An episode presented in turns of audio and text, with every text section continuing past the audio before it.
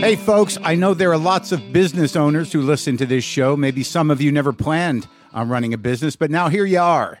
One thing you've always got to keep in mind is how much you're spending on your operating costs. That's one of the first things we had to keep in mind with WTF. And with things costing more today than they did when we started, you want to keep your expenses down. To reduce costs and headaches, be smart and use NetSuite by Oracle, bringing accounting, financial management, inventory, and HR into one platform and one source of truth. Reduce IT costs, cut the costs of maintaining multiple systems, improve efficiency by bringing all your major business processes into one platform, slashing manual tasks and errors.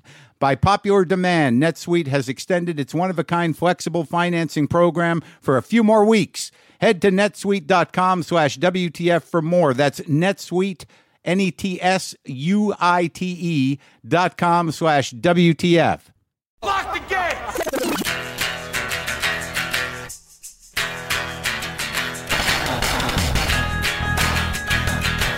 All right, let's do this. How are you, what the fuckers? What the fuck buddies? What the fuck nicks? What's happening? How's it going? Could you just not, just don't get the COVID before the cure? Not the, well, not the cure, but it seems like there's some promising things on the horizon here. Maybe we'll get a handle on this. It's a very weird thing. I recently had uh, an experience. Oh, let me let me get some business out of the way because I'm very excited about our guest, Michael J. Fox. Everybody loves Michael J. Fox, rightfully so. You know him from Back to the Future, Family Ties, Spin City, and he's uh, he's been very publicly living with Parkinson's disease since the 1990s. He's written several books about it, and his new memoir is called No Time Like the Future: An Optimist considers mortality. I'd met Michael once. I met him once at a uh, at one of the Comics Come Home performances with Denis Leary. I met him and his wife, and it's a, it's an it's a very heavy thing how we handle people who are living with real problems, physical problems, sicknesses, illnesses, how the the the natural compulsion or, or, or the, the natural reaction that someone has a lot of times is like, oh my God, what a what a tragedy. What you know, that's so sad. And Michael J. Fox has pushed back against that for years and has really kind of taken on his Parkinson's, his disease, as sort of you know an, an, unwanted but accepted partner in his life and worked with it. It's it's pretty fucking amazing and and metaphorically and literally on all levels whatever your struggle even if they're just psychological the idea of like accepting and working with your liabilities your insanity if you're able to.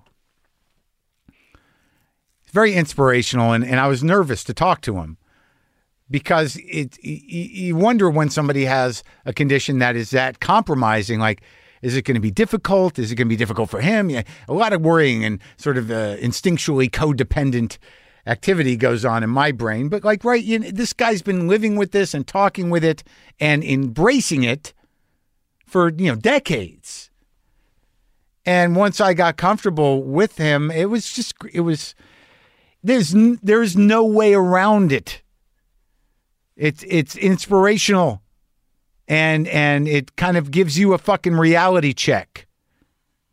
That's coming up. I talked to him. Because look, I've been very public about you know what I'm going through because that's what it's what I do.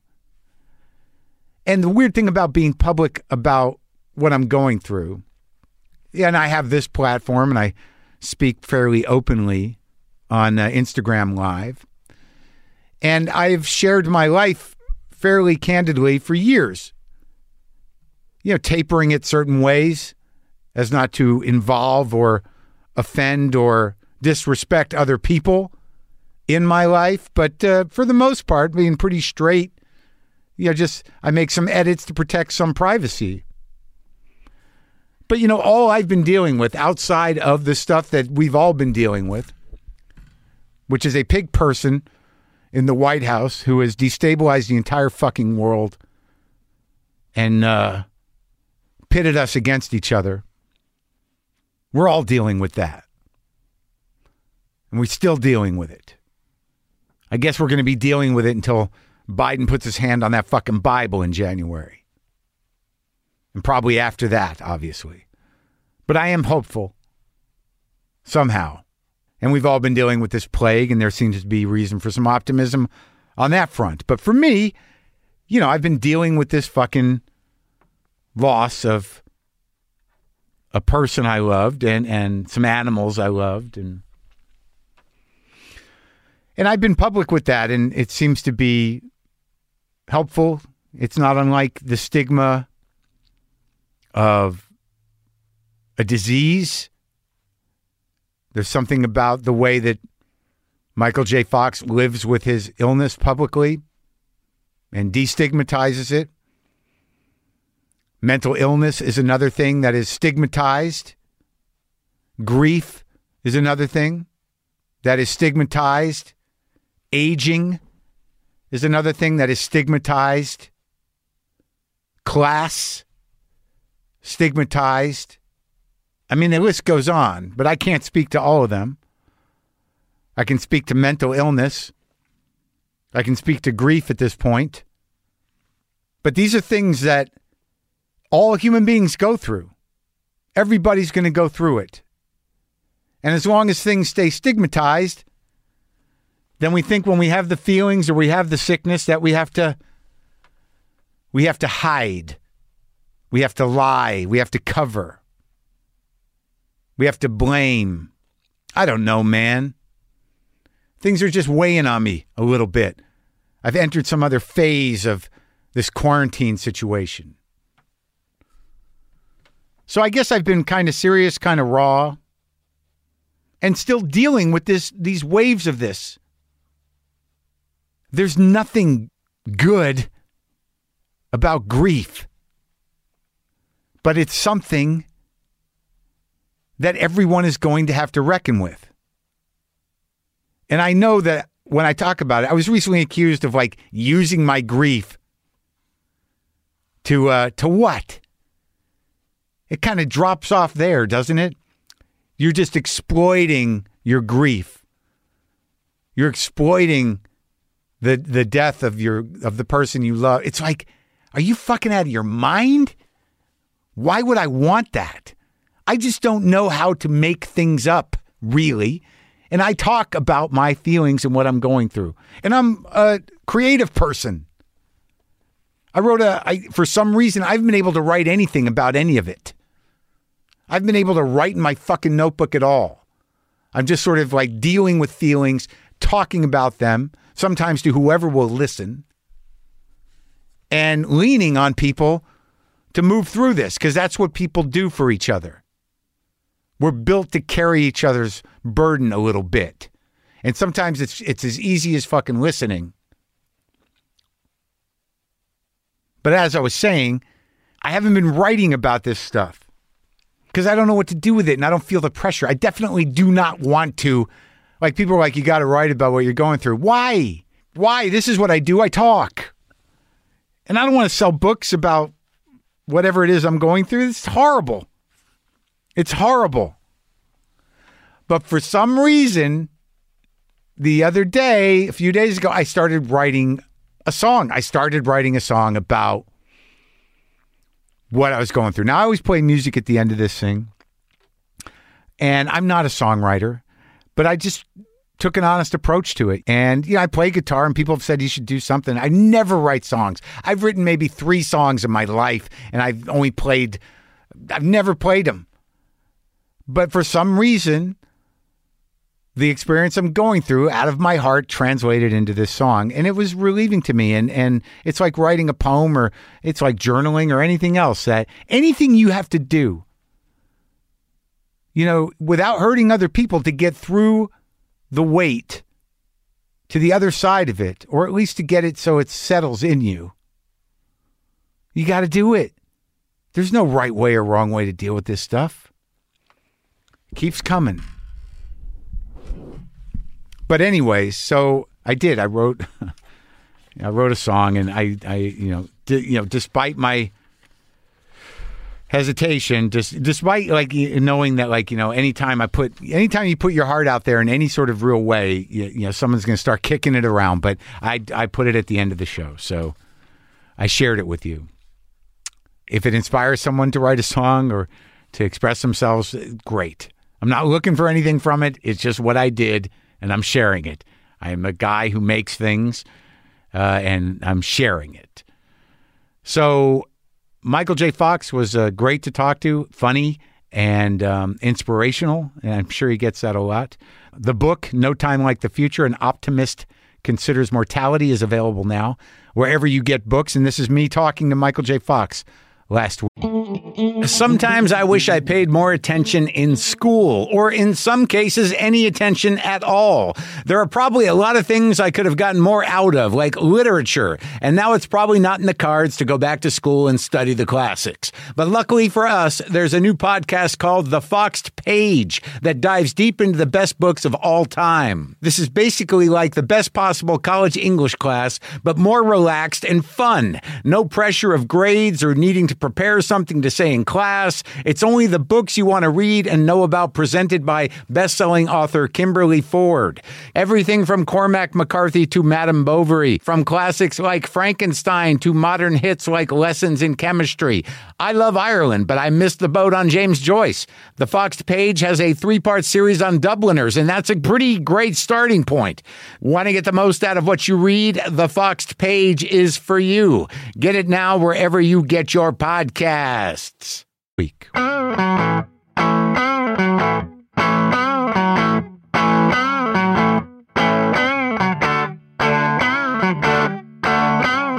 Nice to see you, Michael. I see I have a hello antifreeze.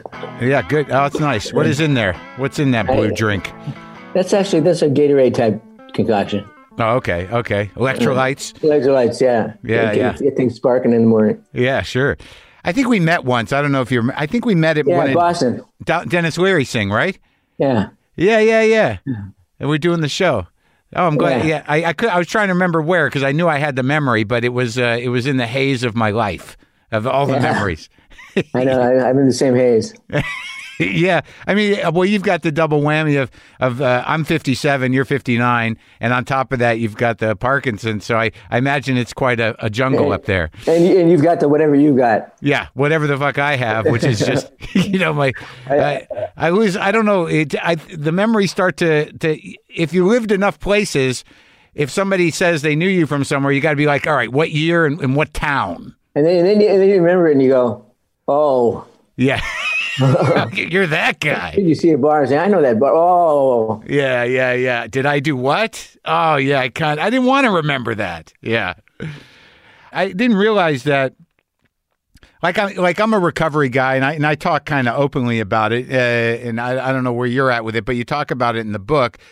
But I didn't realize that uh, you know the dark night of the soul that lasted a few years was directly related to uh, to your your Parkinson's diagnosis. That's when you started drinking. No, I, I started drinking at 12. Okay. when yeah. I, I, was, I was always a party guy and like partied. And then when I got diagnosed, then it became more med- med- medicinal and Right. more Right. kind of directed. It lasted a few years, about two, three years after my diagnosis. Right. Oh, so you were going at it pretty heavy the whole time. Yeah, I, I, I was diagnosed. No, I was diagnosed in '91 or '90. I can't even remember now. And um, and I, I quit drinking in '92. Ross Perot's birthday, June 28th. But you've been building towards that. You, you were going to get there either way, probably. They, they were saving a seat for me. Yeah, yeah. Because I was trying to figure out, like, you know, when you were shooting, you know, Back to the Future and running back and forth to do Family Ties, I was like, you know, how the hell did you do that? Uh, that was just pure youth. I, I, Oh. I, I, I, didn't need anything to get me going. I needed stuff, stuff to put me to sleep. So I, drink I drink beers on the way home. Oh, go to okay. sleep and crash out and get up in the morning. So you're always kind of wired. I was, I was like 23 years old and I was doing a TV series and a Steven Spielberg movie. So I was had a lot to juice me up. yeah, yeah.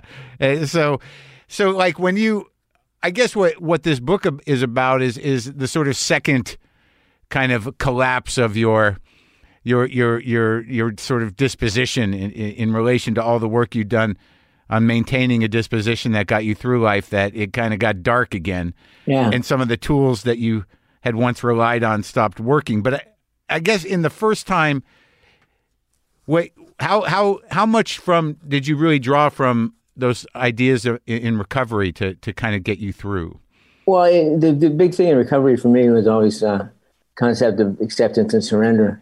right It's just, it's, I, I got you're too big for me. You kick my ass, I, I give up. right Which doesn't mean I always say like if you accept something, it doesn't mean you, you can't endeavor to change it. right But you have to accept it first. You have to deal with it as a fact.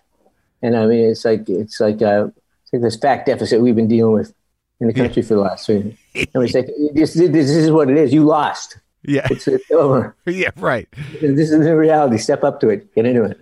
right Um, so that was my, my kind of thing was that I um I had always um with with alcohol alcohol does what alcohol does and it covers things up and buries it and gets it out of your mind. You're not thinking about it and you remember it like you remember it six months later. Oh, right whereas with this with, with this what well, just to give you a thumbnail of what what happened was I had Parkinson's for like 30 years whenever I was dealing with that. And that's just uh, we, we like I said in the book we kind of reached detente. It gave me the room to do what I wanted to do. It took the room that it needed to take from me. Uh, there were the losses, but there were gains. And um, and then I, I had this spinal thing, this tumor on my back and my spine. I had to get that removed, or I was going to be paralyzed. So, and there was a chance with the, the, the surgery I could be paralyzed, but I, I wasn't. I, I was learned how to walk again. I had to learn actually the kinetics of walking again and mechanics. I still don't do it that well, but um, so I went through all this, and then I was feeling cocky. I got walking again, and I kept stressing every day I wanted independence. I wanted them to leave me alone and let me get better. And yeah so I finally got, I conspired to have a night at, in my apartment by myself and my family were on vacation. I was waking up the next morning to go do a cameo in a Spike Lee movie and um, Spike Lee movie he was producing.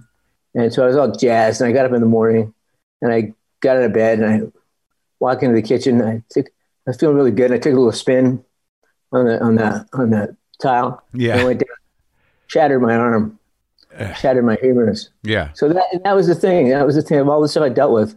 That was the thing that I was sitting on the floor waiting for the ambulance to come, just going, "What an idiot! What a fucking idiot!" How you, you know? And, and then finally, I just went through this whole thing about where's always uh, optimism you preach to people. Like, how can you, how can you like say chin up? You know, yeah when this is this is broken arms, your level of misery. When people have on the misery index have so much worse, right and, you, and you're like saying, "Be okay." yeah Won't be okay. It's bullshit. yeah I'm out of the lemonade business. yeah. It it just seems like everything converged on that moment from, you know, all the things that you had sort of framed a different way. It was just that moment where you kind of blamed yourself and then it just collapsed from there. Yeah, I just once once it's on me, then I I, I just I found it very easy to brave myself and, and go after myself. Uh, yeah, but it's amazing you held that off for as long as you did. Yeah, I think I would knowing me, I think I'd get pissed at myself earlier. Yeah, right.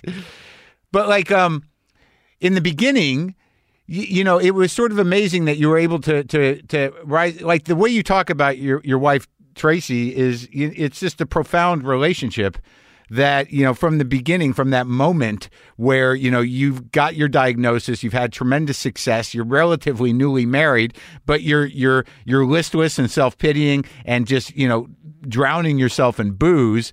And it was a moment where where she basically said you know you is this how you want to be Yeah, is this it? Is this what you want? It was a horrifying moment. I was on, I was on the couch, yeah on the couch. We lived on the west side, so the sun was streaming in. I was on the couch, I was sweating. I had a Coors Tall Boy that Yeah. the thing that spilled over on the carpet was on its side. My son was kind of climbing on me and poking me. He was three years old, and I kind of woke up and I saw my wife's feet. And then I looked up and I saw her the way to her face. I expected her to be really pissed at me, but she was just bored. She said, "Is this what you want? Is this what you want?" And in an instant, I went, "No," and I was in a meeting uh, two days later. That's amazing. Like you, you, you were prepared for anger, which you could just that that would just add to your self pity. But the Yeah, sort of yeah, the, yeah. the boredom that was too much to handle. Yeah, it's just like the, she's just over the whole floor show. She's is over it, and she was really she was really frank about it afterwards. She said that, that that moment she said it's not what she wanted to do, but she was ready to go. okay, this we'll call this on account of pain. And, and but it's interesting that she comes from sort of a, a legacy of, of, of self help, right? I mean, she comes from a family of of self helpers, right? Well, of, of, of certainly of the personal, personally motivated people that Right, right, right. accomplish and, and, and address issues. Her her brother is Michael, right? Brothers Michael Pollan, yeah, wrote, wrote the uh, the Bible on uh, hallucinogens. And didn't he write some? Didn't he write something about food too? Am I missing? Am I, Wrote a lot about food. In in the the most recent book is uh, the sort of microdosing of uh, of hallucinogens. It's a really cool book, and he also he wrote a book called my favorite book that he wrote. It's called uh, uh, Botany of Desire, which is how plant how it's a natural history science science book about how plants manipulate us into making them better. Like uh, apples, apples they they played a whole game on us to make apples for apple cider, and we promulgated all these apple trees all over the place. And like marijuana, how it kind of if you twist this, we'll get better. We'll, we'll get higher, and we'll get stronger. Right? Yeah. Yeah. It was all to serve the plants because they knew Yeah. in their deep primal heart, on a global level, that they'd be left after us, and they needed to They're, survive. they're screwing with us. Yeah. I love it. I love that book. so the beginning when when she calls you out and you go to meetings I, I, eh, and you get off the booze and that that sort of that the idea of powerlessness is certainly a good place to start with sort of anything out of your control Well, not to scare anybody who wants to get sober, but the first you get sober, and then the first two years of sobriety are like a knife fight in the closet. yeah It's just it's like it's no fun. You trust no one. You believe no one. You're like I would I would I would wear like the same thing. I wear jeans and a white T-shirt and Yeah. just like just like sunglasses and just go and sit in the back. And, right angry you know fuck you people yeah, it's just like yeah, oh yeah, it gets better. Fuck you. yeah, yeah. I, I, that's a that moment where you know you you finally share and you're pissed off and you hate everybody, and some old timer comes up to you and says, "You sound great. Keep coming Yeah. back." you're like, "What are you talking about?" You know, I I mean, it's been a long time for me too. It's been like 21 years or something longer for you, I guess. Wow. 28, 28. Are you still in touch with people in the in the rooms or? Yeah, I still am. Oh, not, great. not not not to the extent that I was, but I try to show up uh, every now and then for as much for to to to, to Get a- get a chip? get a chip, and show a little gratitude. and that was uh the sort of the interesting thing about this particular uh, you know dark period that you went through after you broke your arm was that you know that your gratitude somehow dissolved and and you started to question you know the impact you had on other people by actually being uh, you know optimistic and and and sort of uh, proactive in, in in living with your disease that struck me as as kind of interesting that you felt you know guilty somehow Yeah, I felt that. Uh, I, I felt that that I had. Uh, I, and I always kind of feel that I have I have a lot of things in my life and a lot of luxuries and a lot of perks yeah a lot of people don't get, and I try to keep that in my my mind when I'm assessing my situation compared to other people's situations. So I felt I started to think, well, how easy was it for me to say, "Oh, sure, I feel great, it's all good," and and and a lot of that is real. I mean, the most of it is real. I felt all of it was real until that moment under the phone, and then I went, "Oh no, there's another level here. There's another Right. level of dis- disquiet, another level of of, uh, of anger, and of uh, not accepting it, like not being willing to accept it." So I said, "Oh, this whole new thing exists, and I got to look at this. I got to look at what what I've been what I've been have I been offering up optimism is a panacea like uh, you know I, I've been I was I was uh, sincere in what I said but but at risk sounding glib you know? Yeah right. So so I really so I kind of opened my mind and I said I'm gonna go through this next period and I'm just gonna take notes and just like be aware of what I'm doing when I'm watching on television who I'm interacting with what message I'm sending them what message I'm getting back from them. And I just started to uh, it, this, the gratitude thing became a theme that I picked up on and realized everything good came back gratitude and, and uh, this notion of optimism being sustainable when there's gratitude. right Gratitude, gratitude is what makes optimism sustainable. Right. And and also I think like alongside of of that realization or that questioning process, I mean, we're also in our mid to late 50s here. I mean, that's a natural Late. Yeah. You're mid, I'm late. I'm 57. I'm getting late. Not much happens in the next two years. No. You, you, go through a soul searching crisis. exactly. That Anyone does. Yeah. Uh, that's what I recommend. Take notes and you get a book out of it. good. I, I, I that's uh, yeah. It's been a tough couple years, you know, but uh, but yeah, but I think that that that's also a natural time for you to go through that shit on top of whatever you were going through, right? Yeah, it's it's interesting that you mentioned Tracy. Uh, well, of course you mentioned Tracy, but I got to think about this morning. I was having a hard time walking this morning. Yeah, I was getting, getting out of my house in Long Island and getting in the car, and she's helped me get down the stairs. And she said, "Are you okay?" And I said, "Yeah, it's life." She goes, "Yeah, tell me about it." And I said, "Yeah, you got a piece of this. That's right, you got a piece of this." it, it, hit me, but you got you got you got you got winged, yeah. and I apologize for that. she's really. I realized that, that, that like what she does. People always ask me what she does and what, what's so cool about her, and why why it works so well with, with us. And it, I think it's because, especially as as relates to the to the Parkinson's, is that she um she can feel it. She can understand what I'm going through without assuming it and taking it on as something she's going through. She never makes me makes me feel like because I have it, she has it, and she and she has to. It's, it's totally the opposite. She kind of goes, I can understand it fully, more fully than any other human being you know, but I don't understand it as well as you do. And she always allows me that room that I know, that extra little piece that she can't know, and she puts up with that. Right. So I say, like, she she got a piece of it, but she has boundaries around it. That's good. I mean, if she was more codependent, you, you guys probably would have spiraled out years ago. Yeah, we'd be like sitting together with blankets over our laps on the porch, waiting for someone to bring food. did she? But did, did did she have that part of her? Did she have to go through that part of a, uh, of your process to kind of detach, or was it always natural that she had that ability to have the boundaries? I, I think I think she learned is. I mean, I think she adapted. Yeah, I think she always she always had the predisposition to. I mean, she always uh, she, even when even when I was like spiraling out of control, like she gave me that edict, and in a sense, an edict, a, a strong hint. Yeah, that I, that I, had to change my ways, and um and and then after that it was cool. Like we we had this thing. We had a son. Our son was three, and I went up to the time that he was about five or six. I, I said, "Do you want to have another baby?" And go, "Are you, are you out of your mind?" That's ridiculous. Yeah. you know, I didn't have another child. And then, and then one day she came and said he, he could use a, he could use a brother or sister. And then we had twins a year later. Right? It's kind of cool. It was a nice validation. Yeah, and then you had another one. Now you got a full yeah, full, a full crew. We had four. Oh, they're great. Yeah. They're all adults now too, so they're great. They even know under shit. yeah. They're all smarter than me. Well, that's good and it seems like you all get along and like it, that was really the heart a heartbreaking part of the you know the the struggles that you were entering in in midlife was this idea that you know when you see yourself as as a liability or as a chore yeah. and have to you know you know kind of weigh that stuff against it because I, I would think that in thinking that you know it's almost selfish to think that in terms of of how your loved ones love you so like it's it must be a very difficult balance to sort of navigate that? Yeah, it's hard to it's hard to it's hard to explain why you're outside of personality, outside of who the people are to you. Uh, just just natural kinetic coming together. When you're in a certain place and someone wants to help you, or assist you, or grab you, or touch you, or move you, or help you, or it's just you. it's just like fuck off.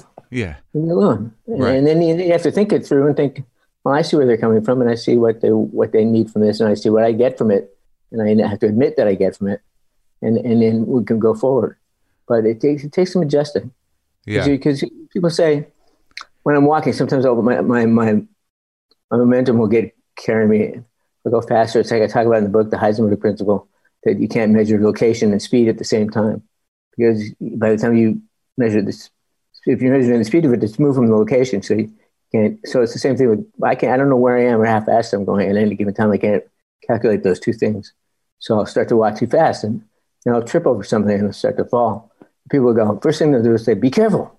Yeah. Well, it's too too late. I'm already. I'm going down. I, mean, I appreciate the sentiment, but but you missed the bus. And then and then the other thing is when people go slow down. It's like if I no, I want to walk with my head four feet in front of my feet and, and, and like a pitch angle like this going 30 miles an hour right. toward a bank door. I mean, that's, that's my choice. That's, the, that's the, the direction I'm going in in my life. So, so it gets frustrating, but, but, but then it, with family especially, it comes down to, you know, you, all things filter out, and you get down to the place where you're just both sitting on the on the couch watching TV, and you lean over and put your head on his shoulder, and you just realize you're safe. Yeah, yeah, and that that love is is deep and real, and and and the the understanding is is yeah intrinsic to the family unit there. Yeah. You know, it's really wild that this uh, during this whole uh, pandemic. Yeah, you know, we were we were we were quarantined in, in our house in, in Long Island, and we usually just got there on weekends in summer. So it's weird, weird to be there in March and kind of hunker down, and and the whole family was there, and we, yeah, we did all the things. We had the jigsaw puzzles out, and we had long conversations. At Tracy would cook dinner, and we had these long conversations about social justice and, and government and all this stuff, and and it was just amazing. And then we thought about the fact that there were people pressed up against the glass trying to see their loved ones in hallways of corridors of hospitals, and people had died alone, and and the just the, the, the dichotomy, the, the the sad irony of it.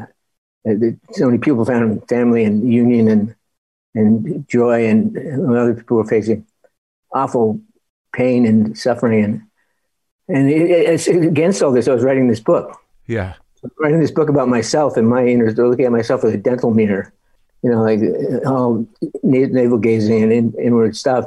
And meanwhile, the world is falling apart. Yeah, and it, it, actually really focused me because I, I could, I could, I could relate to to. I it put my pain in perspective. Hmm. Helped me write about it.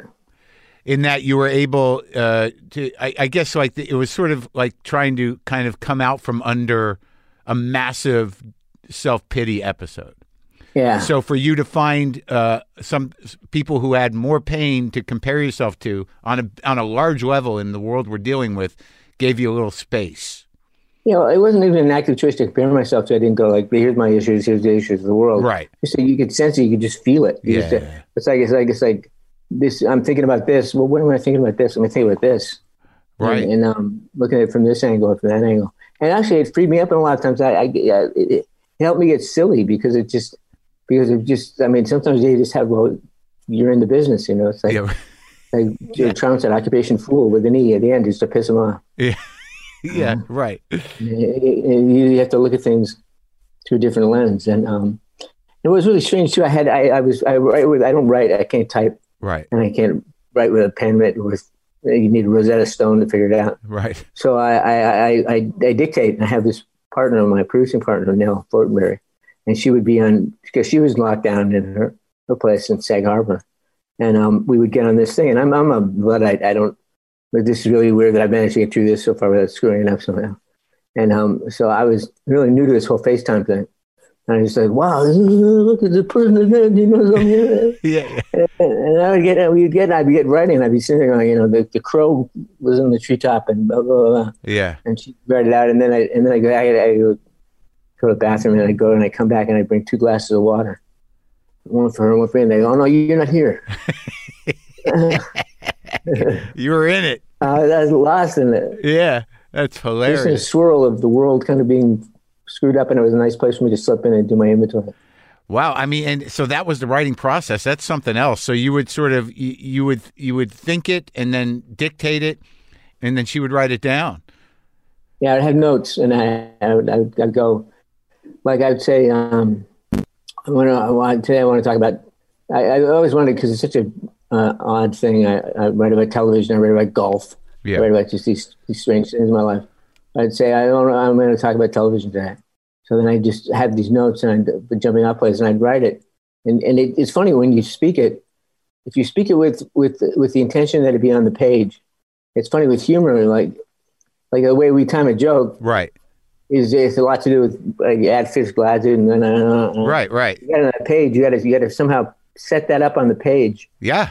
That's why the ellipses are my favorite thing in the world. And editors are always telling them, "No, you can't use the fucking ellipses. I, I, I need the dot dot dot. this, is where, this is where I adjust my tie." Yeah, that's the timing. Yeah, well, I mean, it's a, there's a, you start to realize, I imagine that there is a like it's like joke writers, like the comedy writers. There's a beat to it. I mean, you get you start because there's a lot of funny point uh, bits in the book, but you could see that eventually you learn that you know there's there are these beats and it lands. It's just a different place to deliver it. You know. There's a, there's a running joke I had with Family Ties writers where they'd write, you know, the, um, Mallory Mallory says, uh, "My boyfriend and I, it's like we have one mind." And so we one heart, one mind, and and then it said, you know, Alex beat who's using it tonight. And I say, you don't have to put beat there. I know there's a beat there.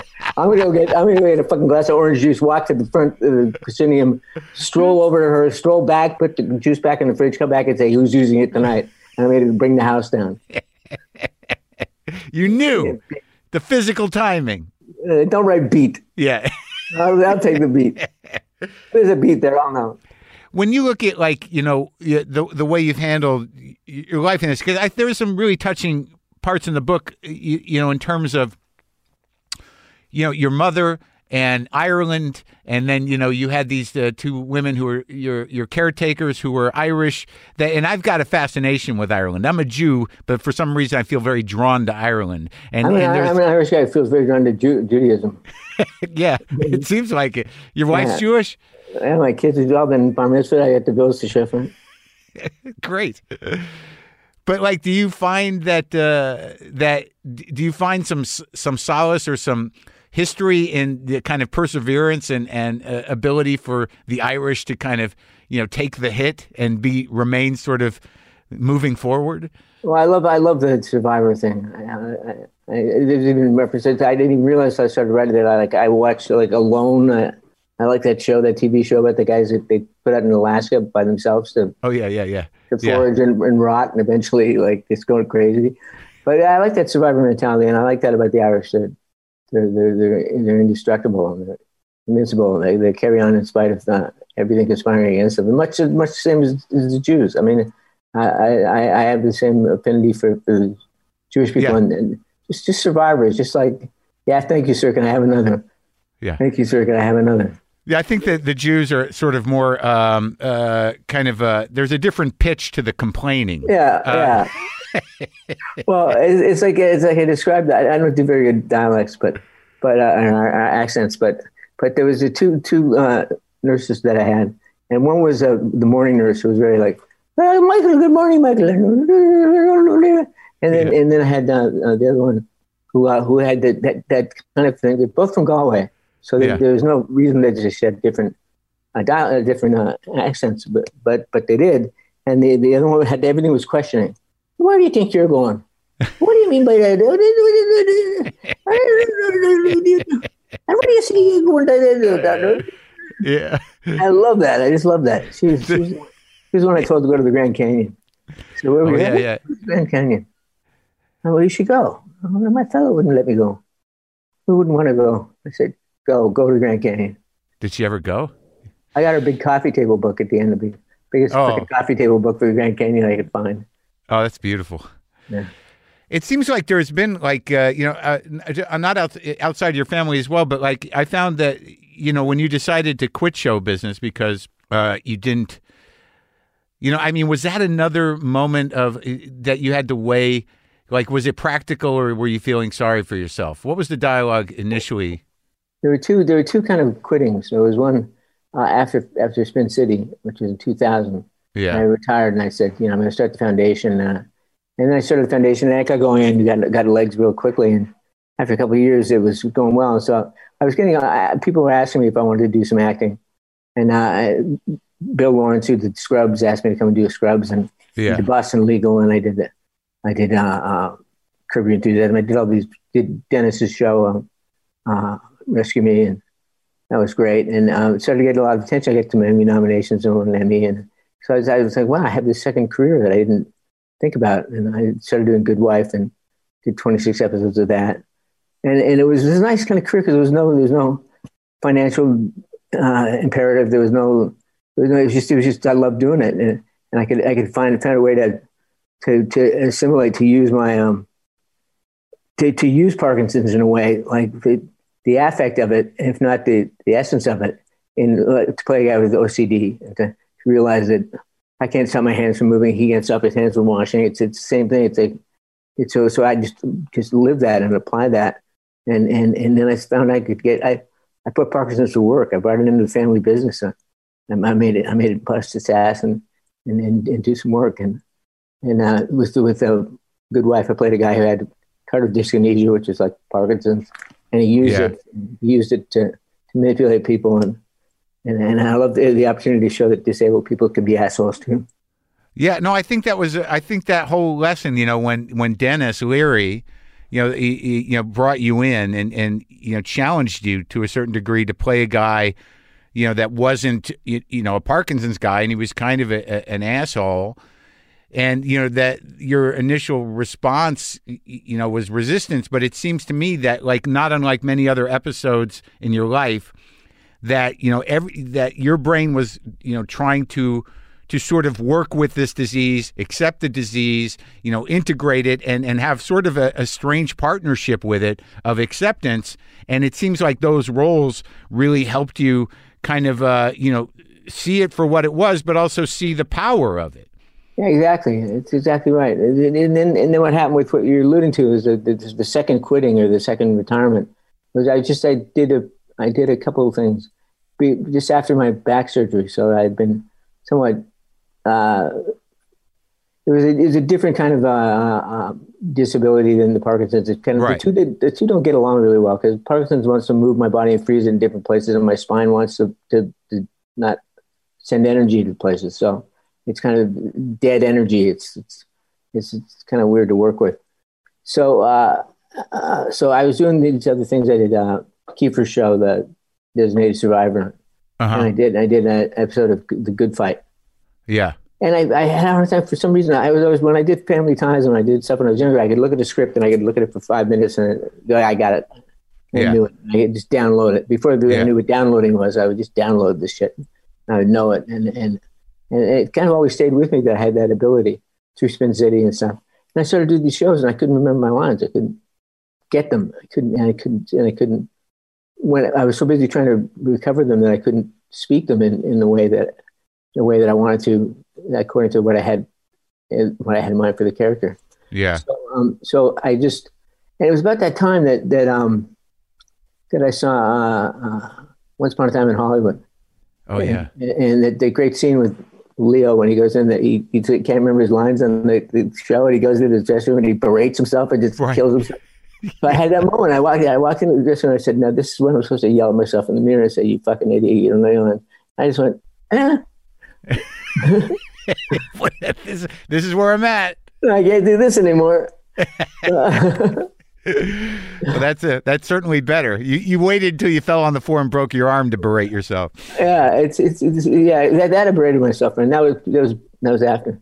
You know, yeah, but the, yeah, like I can't like it's really hard for me. Like when I read the book, you know, there there are these this sort of you know your humor, your sense of humor, and your your you're you're you're you're sort of like you, you know almost desperate need to navigate and and maintain this relationship with your body you know in in a, in a, in, a, in an intellectual way you you know you you know the way you confront it it seems was never sort of like i'm fucked but it was sort of like okay this is doing this now so now i've just got to do this to counter this and then i can uh, walk you know like yeah. it's just this ongoing sort of vigilance of of working with this partner that is a degenerative illness.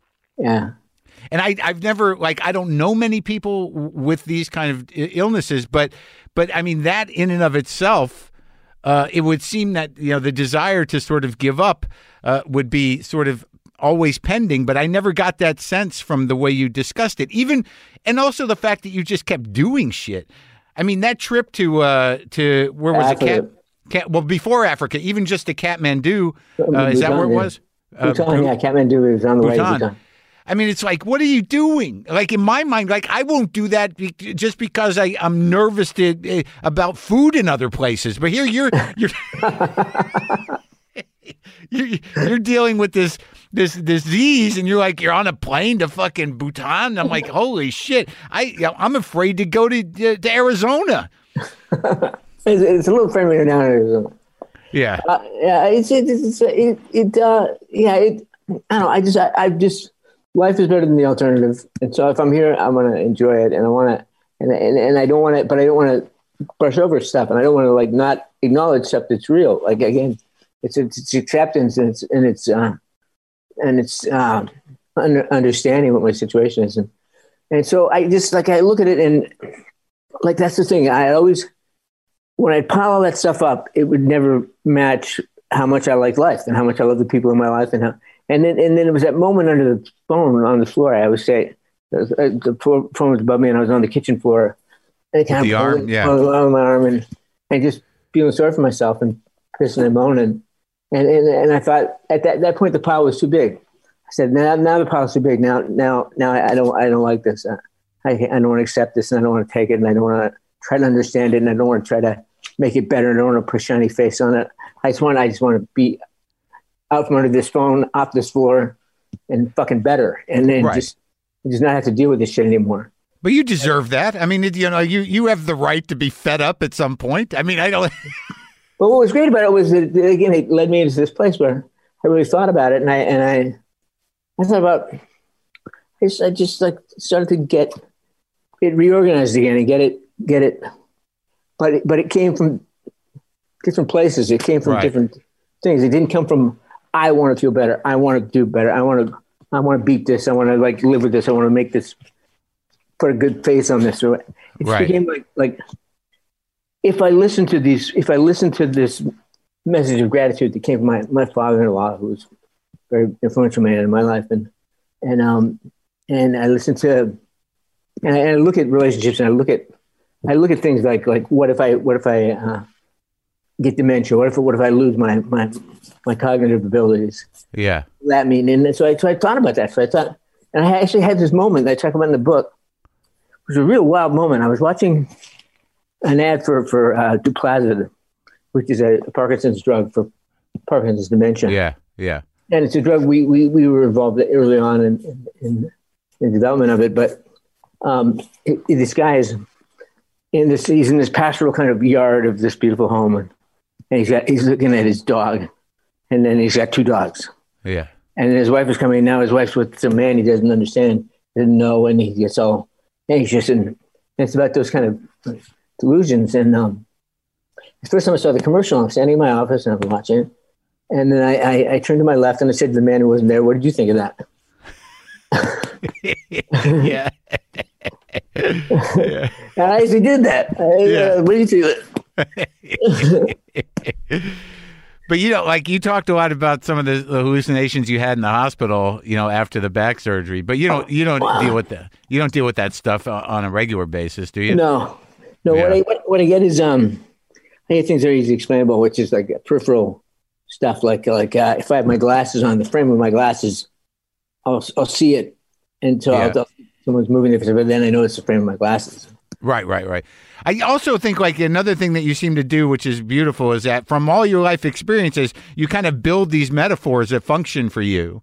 Like, you know, with golf, with leopards, you know, with like the like I, I don't know how I never understood golf, but it seems like you have a passion for it. But you drew some analogy, you know, between you, you know golf and uh, and and uh, and and and brain surgery. Like you you you take lessons from it.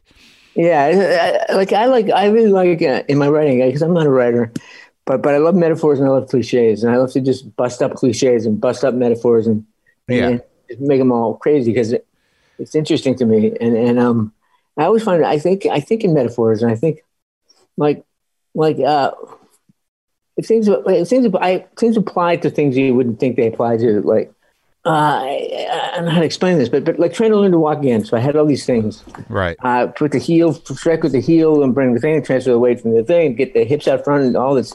There's this list of things. Right. That I have to think about every time I go to to to to, to, to the fridge. Yeah.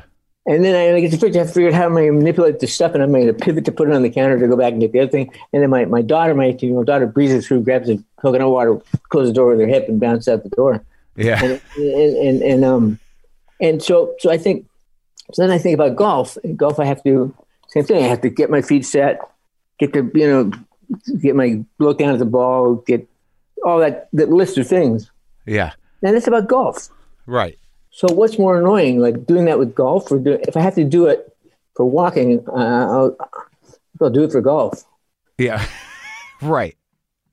And the leopard thing was pretty scary. I could like you know to be stuck in a watering hole in Africa and then realize the connection of the leopard in the tree, and then realize like I could be food. Yeah, I, mean, I was I'm just I'm just and, and, and like my only my only my only hope is that that I'm not that delicious. Yeah, because you're not going to be able to, to, to, to get away necessarily. No, no, they, they, they, leopards get you, they get you by the back of the neck, and you're up hanging from a tree uh, in a second, and they're licking your hair off. That's right. Yeah, it- the, well, you but the the analogy you drew in terms of your life was that there's the leopard that, that you see, and then there's the one that you can't see, and then there's the one that prowls around in your dark place. Yeah. The one, the one that you can't see that probably isn't there, but it it really scares the shit out of you. And then, well, yeah, then I talk about like like I'd be on the safari, Yeah, and and uh, and and seeing all these animals and all this stuff. And, and we did we had this thing where we broke down at the watering hole, and, and I was thinking I was saying take take my family back, and I'll, I'll wait here for the truck to come. And I'm thinking I'm going to die. yeah, I'm going to get eaten by by a leopard who's up in that tree who I can't see now, and um, he's just waiting for because I'm a taste I'm the slow old one. yeah. Can't move that well, and, and I'll be easy to take down. So wait for those young ones to leave and, and then get me. yeah. So so um, but then the truck came, and we were rescued. But but when we got back to the camp, we're in these, these tents, you know, these kind of uh, glamping things. Yeah, Where we have the four poster bed and, and desk and most African alien horns and antlers and skulls and and and, and I have to make and it's in a tent and, I, and in the middle of the night I gotta go pee and I gotta go to this to this thing at the end of the tent which is this kind of latrine thing. yeah, Bathroom is not really a word for it, and I have to surf through like the dark. I have this I have these, reading lights on that have a light on the other side of my head, so I look like one of those fish in the in the in the, in the, in the Mariana Trench. the angler fish. fish. Yeah, yeah, I'm, I'm, I'm uh, feeling my way through this this this antique store, and and then um and and and I realize I, I can't lean on anything. I can't lean on the wall. If I lean on the tent, the whole tent comes down. It comes down on my wife, and then it comes down on me. And, and the nearest hospital is like in, in Kenya or something. yeah, And that's the scariest part. Yeah. That, that, that's the, that's the most potentially lethal thing I do in that whole trip. Is go to the bathroom. is go to the bathroom at night.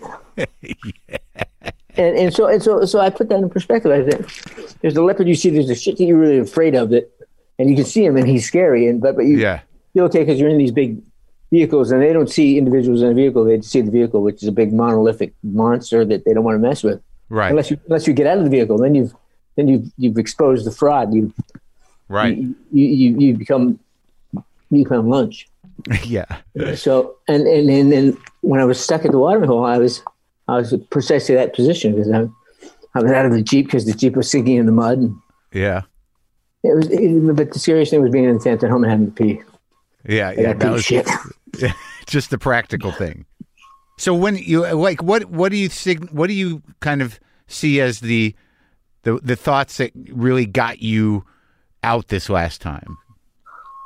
Well, I, I, I had a few things. I had the golf thing was cool. Like like these little side trips I took in the book, um, like golf um, with Yeah. with my buddies and people that I, that I like. And uh, I talk about uh, George Stephanopoulos and, and Har- Harlan Co- Harlan Coben, the the mystery writer. Yeah, I did this strange little trio of guys that that uh, golf and and this was gonna happen. Headphones and Parkinson's and don't go. Headphones and Parkinson's don't go. No, because my hand is flying around all the time. Yeah, yeah, I, yeah. I had this. I had this thing with the mask. I had. I, I finally said, "Can I put the mask on a chain like a librarian thing, like a librarian's glasses?" Right. And, and just and just have it hanging down. When I pop it on, I pop it on. But I, but I would pull the, break the chain all the time. Yeah. We might be able to finish it up without the headphones if they keep. If it Oh, okay, I got it. No, no. Okay, so so okay, so you had good friends, and yeah, you had he the, was a good friend. and and so that that was a big thing, and that was that was important. And then and then these moments with my family that were just little moments. It's just like I didn't write about spectacular. Well, my daughter was the one thing. She was there the night be, the night before I, I had my accident. Yeah. She begged me to let her stay and get me off in the morning. And I said, "No, this is don't be silly. Go home. Go home." yeah, And, and the next morning I did this. She still isn't over it. We still Right. talk about it all the time right, um, and, uh, and and and and with Tracy and with, and then there was a big thing with my with my father-in-law. With just with, he was always saying it gets better, and he was always talking about gratitude and and and he was battling cancer, right? battling cancer. And he, and he we, we had this moment that I talk about in the book where uh, I go over and visit him, and we'd have lunch, and I bring him eclairs and, and, and a mystery novel. Yeah. and we we just hang out. And they see he had a cat that would come down, walk down his arm, a little, big, little miniature cat that would drink his out of his water glass, Uh-huh. walk back up his arm. And, and, we went into the room, so went into the room, the TV room, so watching CNN. We were talking about Trump, Yeah. and uh, and then the, the doorbell rang at the back, the service entrance. And I went back, in, it was the guy from the hospice. Uh, yeah. and he had all the hospice equipment. And, and, and I brought him in, and, and it was kind of awkward because because uh, Steve, you know, I didn't know how I feel about this, and so I, I gave the guy a tip, and he gave us directions, and and he said, "Which one of you two is a patient?" So uh, last time I heard Steve really laugh. Yeah. I think the point you make towards the end of the book about about what you what Steve said to you about you know gratitude being the foundation of optimism. What exactly was that that he said? Well, he, he, he just talked around that. I mean, I, I put it in, in I, I expressed it as saying, with gratitude, optimism is, is sustainable. But he Okay. would say that he would say he would say he would talk around that that that that that, that if you, you you can't unless you have gratitude, unless you are grateful for being there and you and you, you're grateful for what you what you what you're taking in, uh, uh, and, and and you don't have to automatically be grateful. You find a way to be grateful. Right. Find- Well, find you have way- to, especially when you're an uh, an uh, alcoholic. You know that gratitude. I have to. Yeah, I have to force myself to do it because I'd rather, I'd rather be sort of miserable. Yeah. You know. So I mean, you have to make a choice to be grateful and make the list and all that shit. and then and then, and it becomes and, it, and, it, and it's worth it. But but it, yeah, it's much easier to just go. "Ah, ah, Fuck it. ah, fuck it. But what's on, what's on TV? Let me watch Yeah. a show where those people sit in a tent for ten months and rot. Well, that, I thought that was interesting that, you know, because I found a little of that during the pandemic, like that you, when you were in your most depressed this last time, that you just fell into the rabbit hole of never ending television and you found some comfort in that. And you're sort of tripping out on all the different decades available and all the weirdness available. But there's that moment where you talk about, like, you know, realizing that you're part of this rerun world. I'm gonna be survived by reruns. Yeah. Yeah. Well, and, I, that- and I was, I was into this thing too. I was watching these game shows, these, these old game shows, yeah. which are which are horrendously racist and and and misogynist and just like you know, like the, the uh, uh, Native American will come on, the, the chief, big wampum wampum. You're just like, are you kidding me? Yeah. Are you kidding Yeah. me? And the lady will come on and go, you know, it'd be wolf whistle and say, uh, uh, "Is it Miss or Mrs.?" It's Mrs. Oh, Yeah. Right. Right. Yeah. Yeah. and, and the thing I also noticed was everyone was everyone is dead. Yes. And Everyone is dead. everyone, everyone, everyone is dead. Everyone, every, every talk show host, every every game show host was dead. Yeah. I, I ironically, I still stand the, the best talk show host, a game show host of all time, has just passed away. Yeah. So a Canadian and a great guy, Yeah. Alex. Yeah. Alex. Go Canada. Yeah. Well, I mean, but yeah, so that it's sort of interesting that that kind of brought you up against your mortality because I would think that you know, like the, a lot of a lot, one thing I don't really hear or see or, from you or in the book is that this sort of i- impending sort of doom and gloom that you don't, you know, you I don't there- there's no real language around like you know this is going to kill me or you know I'm afraid of uh, death or any of that. 30, 30 years from now, dead. 30 years from now, dead. 30, 30. At least I give it 30, but if it happens before then, I, I, I, I like I say in the book, uh, the last thing you run out of is the future. Right. It's, it's the last thing. It's the last thing you have is the future, and then and then you don't have it, and, Right. you, and, and you don't notice. Right. So so like I, I'm not too worried about that. I don't, and that doesn't freak me out. Oh, Uh, except to the extent that I, that I have that my relationships are solid in my life, and that I, that I haven't left anybody any messes to clean up or or any any holes to fall into, and um, uh, so you know whatever. yeah. I'm more worried about my dog. My my dog was there. Oh yeah. Oh, there Yeah. he is. You- You're more worried about your dog than your uh, than your than your uh, mortality. Yeah, my miserable life. is that the same dog that's in the book? Yeah, Uh, Yes. You love it. You love that dog. he's a great dog. And and then after uh, after I wrote the book and I wrote about it, worrying about his his mortality and seeing how fair unfair it was that there's an a sea urchin in, in the South Pacific that lives to be 250 years old, Oh and my, dog God. probably won't make it to 12. Yeah. It's And and, and, and, what, and, what, and how fair is that? It's Yeah. Red prick. yeah. There's there's no. I don't think there's there's not a lot of fairness to it all when you break it down.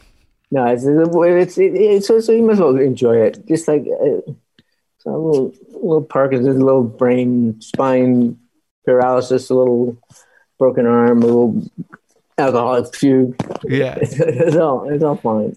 Yeah, it seems. Yeah, it's very it, like it's very. um you know, I mean, you hear that all the time, but it, it is uh, great to talk to you, and it's inspirational that you're able to to maintain this. And you know, even reading your book's gonna it helps me. And I think that that moment, like the one thing I know from doing a a regular show where I speak my mind and deal with talk about sobriety or depression or whatever, is that there is a, an amazing moment where I didn't anticipate, and I don't think you did either, that your experience can truly help people, not just sobriety, but your experience with you know Parkinson's, back surgery, brain surgery, spine surgery, but but it makes a profound difference in some people's lives to know they're not alone with things and to know that that someone else can get through it. And that's just a byproduct of, of the lives that that you're living and in some respects in the life I'm living. But it's an amazing gift, I think. Uh, it's nothing I asked for. Well, I want to tell you that I am glad you gave me the opportunity to say this.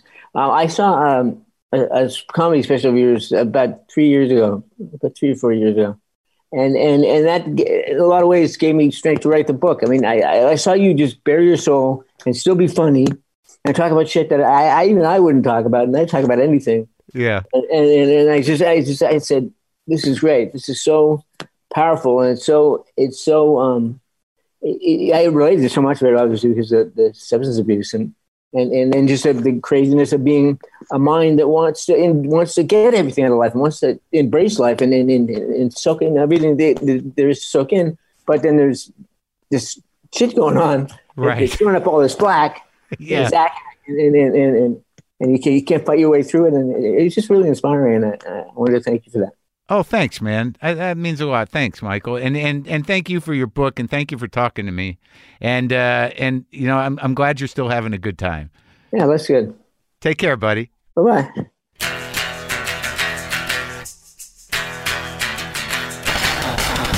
That was amazing. I, I, I, it's it stays with me now. That conversation with him and, and seeing him and having that time the book is called No Time Like the Future An Optimist Considers Mortality. It's available now. As I said earlier, uh, I'm not a songwriter, but for some reason one came out of me. I play music here all the time. This is a little more vulnerable. I know it puts me uh, it puts me into the zone of uh, being uh, ridiculed, criticized, and hurt. But uh, I wrote a song, and I'm gonna play it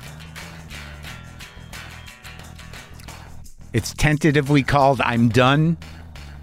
Uh, this is this is a workshop here.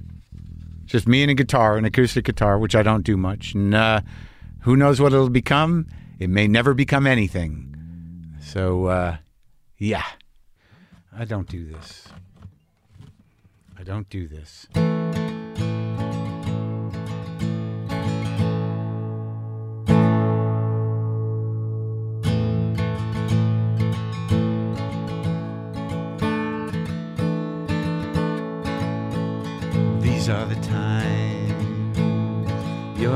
Alive with me.